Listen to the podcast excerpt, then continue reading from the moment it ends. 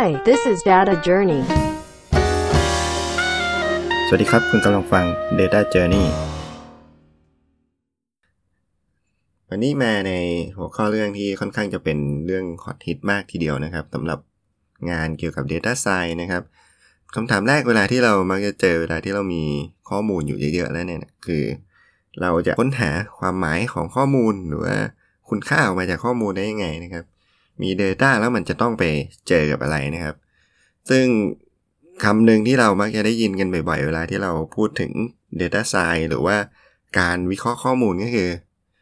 คำว่า Machine Learning นะครับ อันนี้ก็เป็นสิ่งแรกเลยนะครับ ที่บอกว่า เฮ้ยมี Data ของมาแล้ว Data มันต้องไปเจออะไรก่อน ต้องบอกว่าต้องเจอนี่เลยครับ เจอ Machine Learning มันจะได้หาเอาความหมายออกมาจาก Data ได้นะครับ พอพูดถึงคำว่า Machine Learning ปุ๊บเนี่ย มันก็จะรู้สึกว่า เฮ้ยคำนี้มันดูเป็นคำที่แบบลึกลับซับซ้อนนะครับ ดูดูยากนะครับอ่า Machine Learning คืออะไรเราไปสอนให้ Machine มันเรียนอะไรยังไงนะครับ พอพูดถึงจินตนาการเนี่ยนะครับ Machine ในที่นี้เนี่ย มันคืออะไรกันแน่นะครับ เอาคำแปลแบบทั่วไปก่อนนะครับ เวลาที่ในวงการการศึกษา จะแปลคำว่า machine learning ออกมาเนี่ย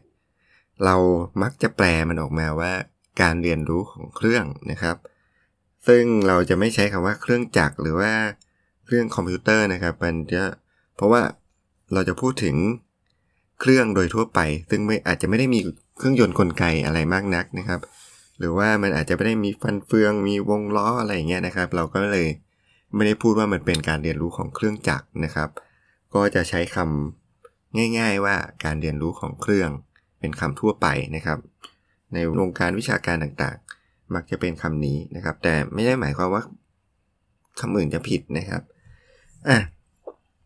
แต่พอพูดถึงว่ามันเป็นการเรียนรู้ของเครื่อง หรือว่าเราพูดทับทับศัพท์ว่า machine learning เนี่ยมัน machine มันเรียนยังไง ใครเป็นคนสอน แล้วเวลาที่เราสอนเราต้องสอนมันยังไงนะครับ เดี๋ยวผมจะขอ ยกตัวอย่างเปรียบเทียบ Machine เนี่ยเป็นเหมือนกับเด็ก 6 ขวบนะครับ เป็นเด็กที่ยังไม่ค่อยรู้เรื่องอะไรมากนะครับ สามารถทำตามคำสั่งที่เราบอกได้นะครับ แต่ว่าในแง่ของวิจารณญาณหรือว่าความคิดอะไรต่างๆ ของเขาเนี่ยอาจจะไม่ได้มีมากมายนักนะครับ ก็เปรียบเทียบว่าเราสอนเครื่องในที่นี้ก็คือเป็นเครื่องคอมพิวเตอร์เนี่ยเหมือนกับสอนเด็กล้วกันนะครับ ก็คือเด็กก็ทำได้ตามที่เราบอก อาจจะไม่ค่อยเถียงมากนะครับ ในที่นี้ก็คือเขาจะไม่ค่อยเถียงเรา ก็เราพูดอะไรไป เขาก็จะเชื่อแล้วก็ทำตามครับอะแล้วทีนี้สถานการณ์ก็คือว่า สมมุติเราอยากจะสอนเด็กหกขวบเนี่ยให้ปั่นจักรยานข้ามสี่แยกไฟแดงนะครับ เราจะสอนยังไงนะครับ โดยที่เด็กคนนี้เนี่ยทำได้ แค่ 3 อย่างเท่านั้นเอง สิ่งที่เขาทำได้ตอนนี้ก็คือ 1. ปั่นจักรยานไปข้างหน้า 2. ชะลอ จักรยาน 3. หยุดนะครับ ก็คือทำได้เขาสิ่งที่เขาทำได้ทำได้เรื่องพื้นฐานก็คือ เดินหน้า ชะลอแล้วก็หยุดอะไปคำถามของเราก็คือ ถ้าเราอยากจะสอนให้คอมพิวเตอร์หรือว่าเด็กคนนี้เนี่ย ปั่นจักรยานข้ามสี่แยกไฟแดง ไปอย่างปลอดภัยเนี่ยเราจะทำยังไงนะครับ มันก็จะมีอยู่ 2 วิธีที่เราจะสอนเขาได้ หรือว่าเราจะทำให้เขาไปถึงจุดหมายปลายทางนี้ได้นะครับ วิธีการแรกเป็นการโปรแกรมคอมพิวเตอร์ทั่วไปนะครับ แล้ววิธีการที่ 2 เป็นสิ่งที่เป็นการสอนแบบ Machine Learning นะครับอะวิธีการแรกทำยังไง วิธีการแรกก็คือ เราบอกกฎไปทุกๆอย่าง ที่เด็กคนนี้จะต้องเชื่อฟังและทำตามอย่างเคร่งครัดนะครับ นั่นคือเราอาจจะบอกว่า ถ้าปั่นจักรยานมาแล้วเจอไฟแดงเนี่ย ให้หยุด 2. ถ้าปั่นจักรยานมาแล้วเจอไฟเหลือง ให้ชะลอ ข้อที่ 3 ถ้าปั่นจักรยานมาแล้วเจอไฟเขียว ให้ค่ะ ปั่นจักรยานตรงไปข้างหน้า มันมีกฎอยู่ 3 ข้อที่เด็กคนนี้ต้องทำตาม กฎ 3 ข้อนี้มาจากไหนครับ กฎ 3 ข้อมาจากเราคิดให้แล้วใช่ไหมเราเป็นคนคิดว่า เธอจะต้องทำยังไงบ้าง น้องจะต้องทำยังไงบ้าง ที่จะไปปั่นจักรยานข้ามไฟแดงได้ เด็กคนนี้อาจจะไม่ต้องรู้เรื่องอะไรนอกจากนี้เลยนะครับ รู้แค่กฎตามข้อนี้ก็พอ ไม่จำเป็นต้องมีข้อมูลนะครับ จริงๆ ข้อมูลเนี่ยถูกเรา หรือว่าคนสอนเนี่ยวิเคราะห์ไปเรียบร้อยแล้วว่า มันมีกฎอยู่ 3 ข้อนี้แหละ ก็คืออ่าเดินหน้าเมื่อไฟเขียวนะครับ ชะลอเมื่อเจอไฟเหลือง แล้วก็หยุดเมื่อเจอไฟแดง เพราะฉะนั้นเด็กคนนี้ก็จะทำตามกฎข้อนี้อย่างเคร่งครัดนะครับ เราวางกฎไว้ให้เรียบร้อยละนะครับ ก็เขาก็สามารถผ่านสี่แยกไฟแดงได้นะครับ ในกรณีทั่วไปนะครับ ถ้าเขาปั่นมาเจอไฟเขียวปุ๊บ เขาก็จะปั่นต่อไป ถ้าเขาปั่นจักรยานมาเจอไฟแดงปุ๊บเขาก็จะหยุด หรือว่ากรณีที่เขาปั่นจักรยานมาเจอไฟเหลือง เขาก็จะชะลอปั่นช้าลง อันนี้เป็นการสอน อันนี้ไม่ใช่การสอนเนาะ อันนี้จริงๆ คือการโปรแกรมคอมพิวเตอร์โดยทั่วไปก็คือ เราวางกฎทุกๆอย่างที่เป็นไปได้ให้เด็กคนนี้ทำตาม คือก็เขาก็ทำตามกฎเท่านั้นเองนะครับ ไม่ไม่ได้ให้เขาเรียนรู้อะไรนะเขาแค่จำกฎสามข้อนี้ให้ได้ก็พอนะครับ ซึ่งถ้าเป็นการทำงานง่ายๆ อย่างเช่นปั่นจักรยานข้ามตีแยกเนี่ยนะครับ เขาก็จะสามารถเอาตัวรอดได้ ในลักษณะที่ว่าในกรณีทั่วไปเขาก็เอาตัวรอดได้ เอาละพอได้ละท่องไว้กด 3 ข้อเนี่ยจำไว้แค่นี้แหละนะครับ แต่มันจะมีปัญหานะครับ ในบางกรณีที่มันเกิด มันเกิดมีอุบัติเหตุบางอย่างขวางหน้า ปั่นจักรยานมาปุ๊บ เจอไฟเขียวแต่ปรากฏว่าไอ้คันข้างหน้าเนี่ยมันเกิดอุบัติเหตุขึ้นมาก่อน มันเกิดมีอะไรรถคันหนึ่งจอดขวางอยู่ข้างหน้า แต่ว่าเนื่องจากคำสั่งบอกมาไว้แล้วว่า ถ้าเจอไฟเขียวให้เดินหน้าลูกเดียว มันก็เกิดปัญหาว่า เฮ้ย ชนตีอย่างเงี้ยแล้วก็หลีกเลี่ยงไม่ได้ด้วยนะครับ เขาคิดได้แค่ทำตามกฎ เพราะฉะนั้นเนี่ยมันก็เกิดปัญหาในกรณีที่ แม้จะมีสถานการณ์ใหม่ เขาก็ไม่สามารถจะประยุกต์ใช้อะไรได้นะครับ ไม่สามารถจะประยุกต์จากประสบการณ์ที่เคยทำมาได้นะครับ เขาอาจจะเคยปั่นจักรยานข้ามตีแยกเนี่ย มาพันครั้งแล้วก็ตาม เขาก็ยังจะทำตามกฎเดิมนะครับ มีข้อมูลนะจริงๆ เขามีข้อมูลจาก ประสบการณ์ใหม่ ๆ ที่ปั่นจักรยานข้ามตีแยกนี้ไป แต่ว่าถ้าสถานการณ์เปลี่ยนไปเพียงเล็กน้อยนะครับ เขาจะไม่สามารถแก้ปัญหาได้เลย เขาจะไม่สามารถรู้ว่าเขาจะทำอย่างอื่นได้บ้างเขาไม่สามารถจะเปลี่ยนไปใช้กฎอื่นที่เราไม่เคยบอกได้เลยนะครับนั่นอันนี้ก็คือการโปรแกรมคอมพิวเตอร์ทั่วไป ในยุคแรกๆเนี่ยเราเรา หรือว่าคอมพิวเตอร์ การโปรแกรมคอมพิวเตอร์ง่ายๆเนี่ยเราก็จะใช้วิธีการนี้นะครับก็คือเอาล่ะก็เราไปดูก่อนนะว่ากฎข้อกฎทั่วไปมันต้องมีอะไรบ้าง แล้วเราเขียนกฎทุกข้อให้คอมพิวเตอร์เนี่ยจำไว้ แล้วก็ทำตามกฎนี้อย่างเคร่งครัดนะครับ ก็คือตรวจสอบว่าเงื่อนไขตอนนี้เป็นยังไงอย่างเช่น เจอสีแยก ตอนนี้เจอไฟเขียว หรือเจอไฟเหลือง หรือเจอไฟแดง เสร็จแล้วให้ตัดสินใจตามเงื่อนไขต่างๆ ที่เราวางไว้ อันนี้เป็นการโปรแกรมคอมพิวเตอร์ทั่วไปก็คือวางเงื่อนไขไว้ทั้งหมดเรียกว่าเป็น rule base นะครับ ก็คือโอเค ในสถานการณ์ที่จะเกิดขึ้นเนี่ยมันมีกฎอะไรบ้างเราไปวางกฎทุกข้อไว้ให้รัดกุมมากที่สุดนะครับ แล้วคอมพิวเตอร์ก็จะสามารถทำงานตามกฎนั้นได้อย่างดีนะครับ ถือว่าคอมพิวเตอร์หรือเด็กเนี่ยทำงานได้ดีมากเลยนะครับ เพราะว่า เขาทำตามกฎได้อย่างเคร่งครัด แต่คนที่วางโปรแกรมหรือว่าโปรแกรมเมอร์เนี่ย จะต้องวางกฎให้ดีด้วยเช่นกัน ต้องทำให้ครอบคลุมทุกสถานการณ์ที่จะเกิดขึ้นได้ อย่างเช่นเมื่อกี้เนี่ย เกิดสถานการณ์ที่บอกว่ามีอุบัติเหตุเกิดขึ้นข้างหน้า แล้วเราควรที่จะต้องหยุดรถก่อน นั่นคือ คนวางกฎหรือว่าโปรแกรมเมอร์เนี่ยก็จะต้องรู้ก่อนว่ามันอาจเกิดจะเกิดสถานการณ์ มีอุบัติเหตุขวางหน้าได้นะครับ อันนี้ก็จะกลายเป็นว่าเป็นภาระของ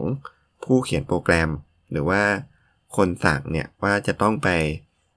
ดูสถานการณ์หรือว่าคิด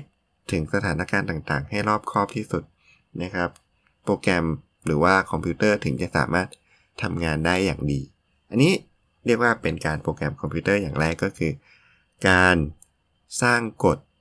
ทุกข้อ ให้รัดกลุ่ม โดยที่อุดช่องโหว่ต่างๆ ไว้ให้ได้มากที่สุด แล้วก็ให้คอมพิวเตอร์ทำตามเลยนะครับ ข้อดีก็คือคอมพิวเตอร์ไม่ต้องคิดอะไร ไม่ต้องไปเรียนรู้อะไรใหม่นะครับ ก็คือเราใส่กฎที่มีอยู่แล้วเนี่ย ใส่ไปแล้วก็คอมพิวเตอร์สามารถทำงานตัดสินใจได้อย่างรวดเร็ว นะครับ อันนี้เป็นการโปรแกรมคอมพิวเตอร์อย่างแรกนะครับ ก็จะเห็นได้ว่าถ้าโปรแกรมพื้นฐานง่ายๆเนี่ยคอมพิวเตอร์จะทำตามได้อย่างดีเลยนะครับ แต่คราวนี้มันก็มีอีกวิธีหนึ่งที่จะสอนให้เด็กคนนี้เนี่ยข้ามสี่แยกไฟแดงไปได้ อันนี้จะเป็นไอเดียของสิ่งที่เรียกว่า machine learning นะครับ ก็คือแทนที่เราจะบอกกฎไปว่าจะต้องทำยังไงเนี่ย เราสอน เราสอนโดยการป้อนข้อมูลไปนะครับ ป้อนข้อมูลไปก็คือประสบการณ์สมมุติว่าเราให้เด็กคนนี้เนี่ยปั่นจักรยานข้ามสี่แยกไฟแดงเหมือนกัน โดยยังไม่ได้บอกกฎอะไรเลยนะครับ ปั่นจักรยานข้ามสี่แยกไฟแดง แต่สิ่งที่เราสอนเด็กคนนี้ก็คือ เราสอนให้เด็กคนนี้เนี่ยเรียนรู้ถึงความเจ็บปวดอ่าเหมือนเพลงนะครับ เหมือนในเพลงเลยก็คือ สอนให้เรียนรู้ถึงความเจ็บปวดเนี่ยนะครับ สิ่งที่เราบอกเด็กก็คืออ่าเราจะบอกเด็กว่าเนี่ยถ้าถ้าถูกชนทางซ้ายนะ มันอาจจะเจ็บนิดหน่อย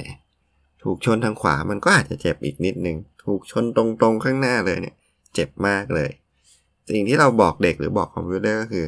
ความเจ็บปวดเป็นยังไง สอนให้เขาวัดความเจ็บปวดว่าไอ้นี่เจ็บมากไอ้นี่เจ็บน้อย จากนั้น บอกเป้าหมายของเขาว่า เขามีหน้าที่คือข้ามสี่แยกไฟแดงนี้ไปให้ได้ โดยที่ทำให้ตัวเองเจ็บน้อยที่สุดน่มาเลยครับ เพลงของซิลมาเลยทำยังไงก็ได้นะ สิ่งที่เราบอกไปเนี่ย บอกให้เธอวัดความเจ็บปวดนะ แต่ว่าข้ามสี่แยกนี้ไป โดยที่ทำให้ความเจ็บปวดเนี่ย มีน้อยที่สุด โดยการเรียนรู้อาจจะ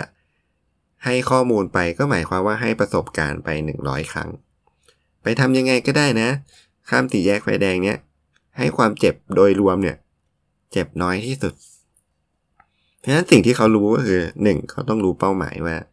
เป้าหมายเนี่ย เขาจะต้องข้ามสี่แยกไฟแดง และ 2 เขามีเงื่อนไขว่า เขาจะต้องทำให้ความเจ็บปวดของเขาเนี่ย โดยรวมสมมติว่ามีข้อมูลอยู่ 100 ครั้ง หมายความว่าสถานการณ์การข้ามสี่แยกไฟแดงเนี่ยมี 100 แบบเนี่ยเขาจะต้องทำให้ตัวเองเนี่ยข้ามสี่แยกไฟแดงไปได้โดยที่ความเจ็บปวดรวมๆแล้วเนี่ยน้อยที่สุดนะครับเพราะฉะนั้นสิ่งที่เราสอนเราไม่ได้บอกวิธีการ สิ่งที่เราบอกคอมพิวเตอร์หรือบอกเด็กคนนี้ก็คือ บอกให้เขาเรียนรู้ถึงความเจ็บปวด และทำให้เขาหาหนทางในการ ลดความเจ็บปวดโดยรวมให้น้อยที่สุดนะครับซึ่งเด็กคนนี้ก็อาจจะใช้สถานการณ์เดิมนะครับ สถานการณ์ 100 ครั้งเนี่ยอาจจะเป็นไปได้ว่า มีรถตรงมาข้างหน้า โดยที่มีไฟเขียว มีรถมาจากทางซ้าย โดยที่ของเราเป็นไฟแดง มีรถมาจากทางขวา โดยที่ไฟของเราเป็นไฟเหลือง เด็กคนนี้ก็ทำได้ 3 อย่างนี้คืออาจในสถานการณ์นั้น เขาอาจจะเดินหน้า ในสถานการณ์นั้นเขาอาจจะชะลอ หรือในสถานการณ์นั้นเขาอาจจะหยุดก็ได้ เด็กคนนี้ก็ทำได้ 3 อย่างเหมือนกัน แต่สิ่งที่เขาต้องเรียนรู้ก็คือทำอย่างไหน เขาจะเจ็บน้อยที่สุดนะครับ อย่างเช่น ถ้ามีรถมาทางซ้ายในขณะที่เป็นไฟเขียว เขาอะน่าจะเขาอาจจะเปรียบเทียบกันว่า เขาเดินไปข้างหน้า ปั่นจักรยานไปข้างหน้าเนี่ย โดนชนหรือไม่โดนชน โดนชนแล้วมันก็เจ็บ แต่ถ้าไม่โดนชนเขาก็อาจจะโดนชนท้ายได้นะเขาก็อาจจะเจ็บน้อยลงนิดนึงนะครับเพราะฉะนั้นเขาก็ตัดสินใจในแต่ละสถานการณ์เนี่ยว่าเขาจะทำยังไงดี อาจจะเดินหน้า หรือว่าชะลอหรือว่าหยุดนี่นะครับ แต่ว่าโดยรวมแล้วเนี่ยในร้อยครั้งเนี่ยเขาจะต้องเจ็บ เก็บสะสมความเจ็บปวดเนี่ย อย่าให้มันเยอะให้มันเจ็บน้อยที่สุดอะ ลองทำหลาย ๆ อย่างแล้วก็ทำให้ตัวเองเนี่ยมีความเจ็บปวดน้อยที่สุด อันเนี้ยเป็นการเรียนรู้นะครับ เป็นการเรียนรู้โดยเราบอกว่าความเจ็บปวดมันเป็นยังไงนะครับ เพราะฉะนั้นสิ่งที่เราสอนคอมพิวเตอร์ในการที่เราบอกว่า Machine Learning เนี่ยเราไม่ได้สอนวิธีการ เราบอกเป้าหมายว่าจะต้องอทำอะไร เราบอก สิ่งที่เขาสามารถทำได้ เงื่อนไขที่เขาสามารถทำได้ว่าเขาอาจจะต้อง เดินหน้าชะลอหรือหยุด นี่คือสิ่งที่ความสามารถของเขานะครับ และสิ่งสำคัญก็คือ เราสอน หรือเราบอกให้เขาวัดความเจ็บปวด ว่ามันว่าความเจ็บปวดเนี่ยมันวัดยังไงมีสเกลมากน้อยยังไง อย่างไหนคือเจ็บมาก อย่างไหนคือเจ็บน้อย และสิ่งที่เขาต้องทำคือ ภายใต้ข้อมูลที่เขามีอยู่ หรือสถานการณ์ที่เขาต้องเผชิญเนี่ย เขาต้องทำตัว หรือเขาต้อง เดินทางเพื่อบรรลุเป้าหมายโดยที่ทำให้ตัวเองเจ็บน้อยที่สุดนะครับ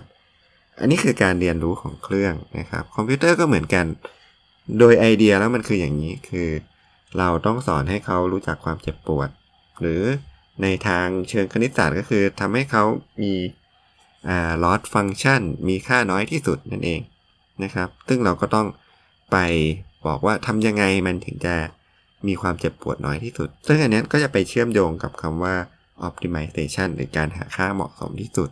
นะครับ ก็จะเป็นอีกคอนเซปต์หนึ่ง ซึ่งอันนี้แหละแล้วเราก็จะต้องค่อยๆเรียนรู้ไป แต่ตอนนี้คอนเซปต์เรารู้แล้วว่า